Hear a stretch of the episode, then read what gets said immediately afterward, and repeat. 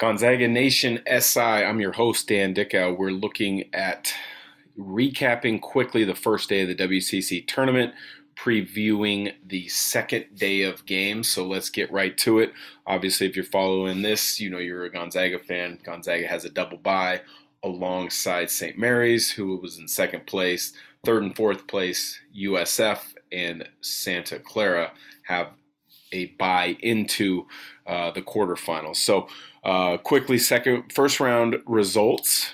Day one, Loyola Marymount over Pacific, 86 to 66. Wasn't a, a big surprise to me. I predicted LMU to win this game, but um, LMU was terrific shooting the ball from beyond the three point line. 13 made threes. Joe Quintana had 31 points, and he was 8 of 10 from the three point line. Eli Scott um, a typical Eli Scott type of game 20 points, eight rebounds.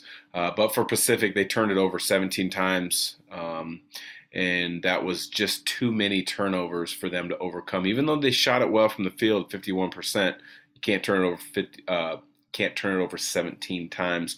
Jeremiah Bailey, 11 points. Alphonso Anderson, a nice game with 13 points.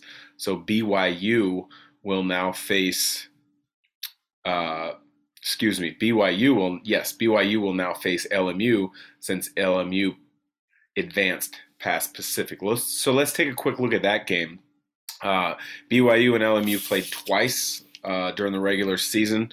Um, the first matchup, LMU, uh, was at LMU. BYU won that game 83 82. Seneca Knight uh, made a free throw with under a second left to win that game, but um, it was a uh, it was a good game. It was an overtime game. Uh, it was a battle. Keli Leaupepe for the Lions had 26 points and seven rebounds, excuse me, and four steals. 26 points, seven rebounds, four steals.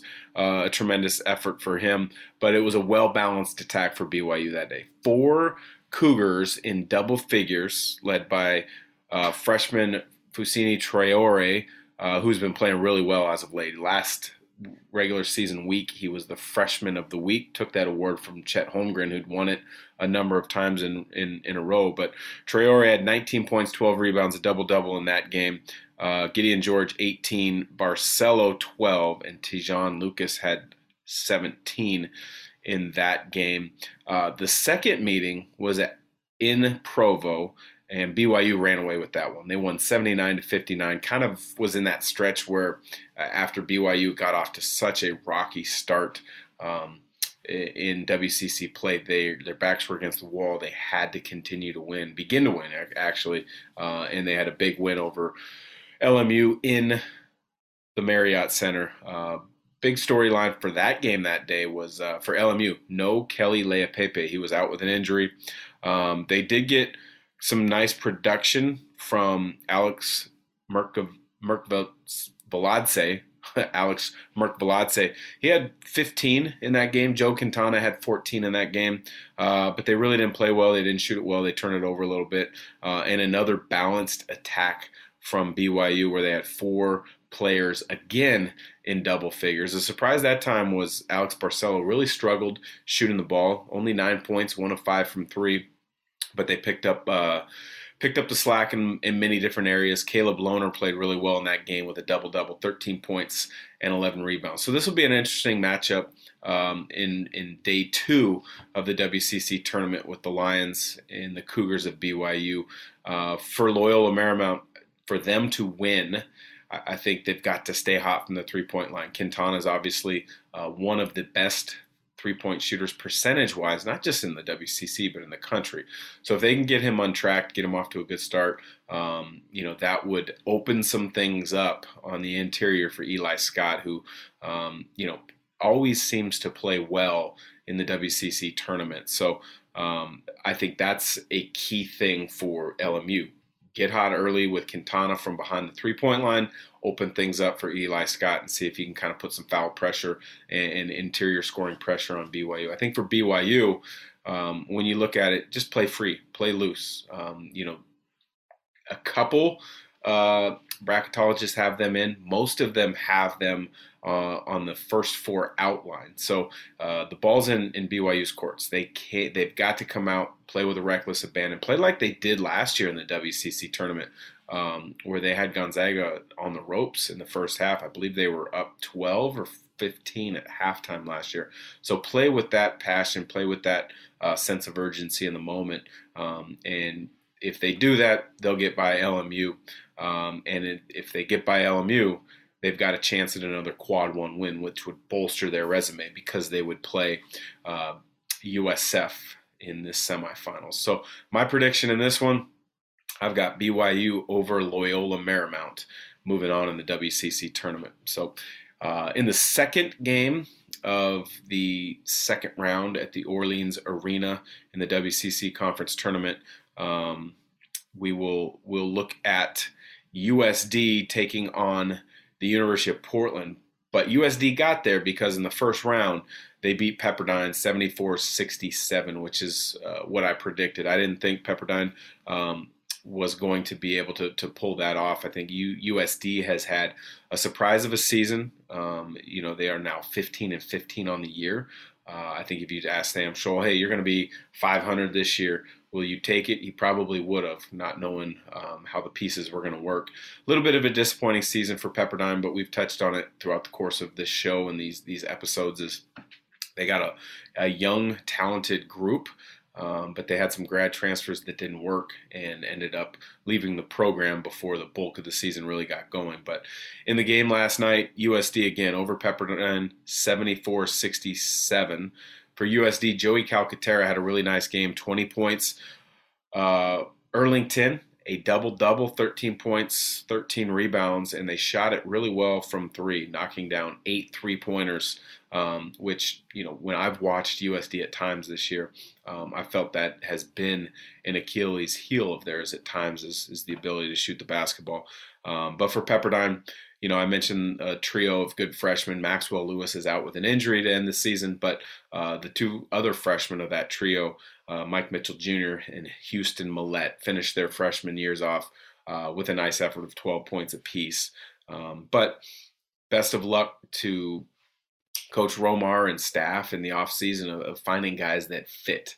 Um, like I said, they got a great trio of young guys to work with, work around. Uh, I think brighter days are ahead in Malibu. Um, and we know Coach Romar is a good coach. Uh, he's gotten that program turned around in the past, and I can't imagine uh, he can't do it again. So, uh, USD moving on to play the University of Portland Pilots tonight. Uh, I mentioned USD; it's kind of an upstart. Well, they're facing the other upstart in the league this year, and that's the University of Portland Pilots with first-year head coach Shantay Legans, um, 17 and 13 on the season. They had won one game in WCC play the last two years. Um, and they've got seven wins in league play this year. So a tremendous turnaround uh, on the bluff in Portland. Um, Coach Legans coaches with a lot of passion. He's got guys that have bought in and are believing. So good things are, are, are happening there. Good things are on the horizon. But when you look at this game, uh, in the two matchups earlier this season, the first game in, early in WCC play, USD won it at USD 68 to 63. It was an ugly game. Both teams shot under 36% from the field. Um, neither team could really get into a rhythm offensively. USD was 5 of 23 from the three point line. UP was 5 of 18 from the three point line. So, really, there was no flow uh, to the game.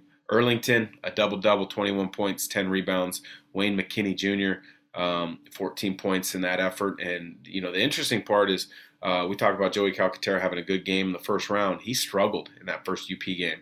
0 of 9 from the field. So, um, curious to see uh, what Portland did to take him away that game, and if they're going to do similar things tonight in the matchup.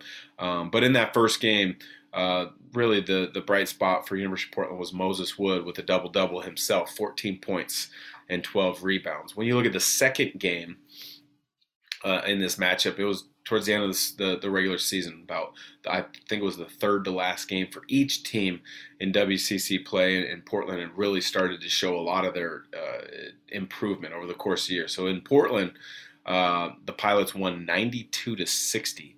Um, UP shot 63% from the field. Um, all five starters were in double figures, and they were 11 of 19 from the three point line.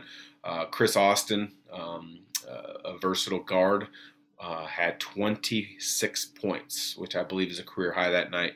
Um, so they played extremely well. They played faster than they normally do, uh, even though Shantay's got the uh, history of wanting to play fast while he's at Eastern Washington.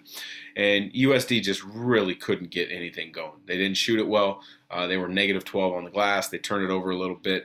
Um, they only had two players in double figures that they. Jase Townsend was 16, and Yavuz Gultekin uh, had 15 that day for the Toreros. So um, a, a, complete tale of two games that day, uh, or in those two matchups.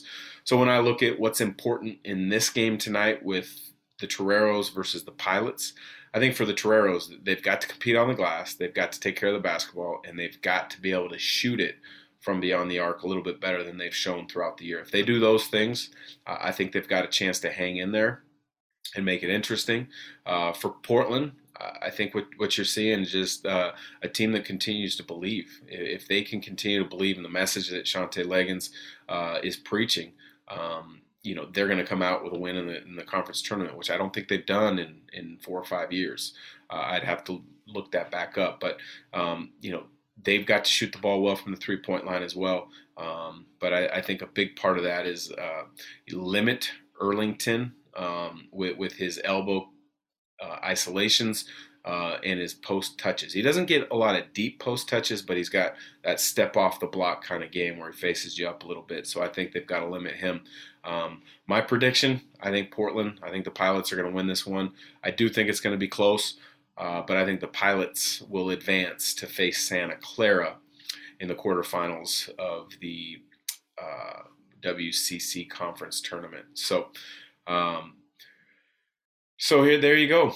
There you go for Gonzaga Nation SI. We recapped day one of the WCC tournament and we look ahead at tonight's matchups in the second round.